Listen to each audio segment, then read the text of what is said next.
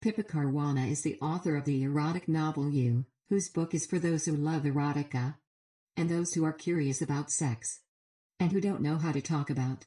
I ask her. Writing helps you to open a window to fantasy.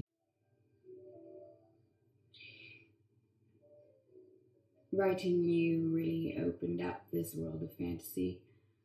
It made me be able to explore sexual fantasy and all the rawness of it, all the different um, types of fantasy, whether it be something so soft and beautiful and loving and funny, or whether it's that extreme hardcore sex that she wants. Because we want all of that. And through the book, you can feel that change of her, that transition between um, lust and infatuation to the actual process of falling in love.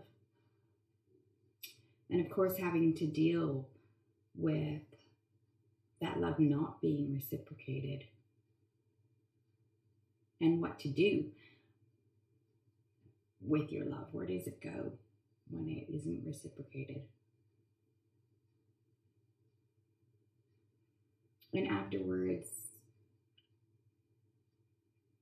realizing that in order to love someone, you need to love yourself first.